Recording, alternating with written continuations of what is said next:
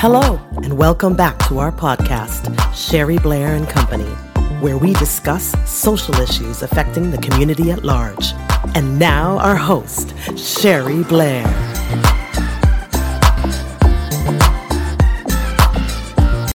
Hello, this is Sherry Blair bringing you a daily dose of positivity. We're in month two, finishing up the very end of the month. This is the last day. Hey, if it's leap year, this is day 29 of February, if you started in February. And no matter when you're listening to this, every year is a leap year. we wanted to make sure that we didn't forget about leap year.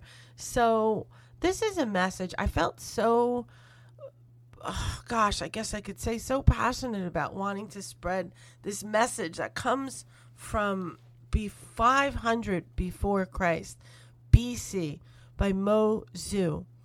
Uh, please forgive me if I'm not pronouncing it properly. M O and then capital T Z U.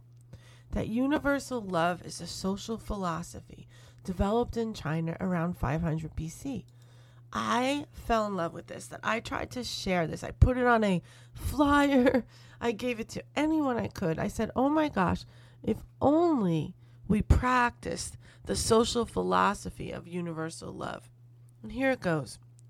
Really, we don't have to go much deeper with this. So I'm going to leave you with this at the end of month two. One should feel toward all people under heaven exactly as one feels towards one's own people, and regard other states, a community, for example, exactly as one regards one's own state.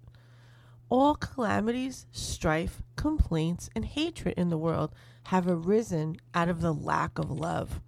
When all people in the world love one another, then the strong will not overpower the weak, the many will not oppress the few, the wealthy will not mock the poor, the honored will not disdain the humble, and the cunning will not deceive the simple.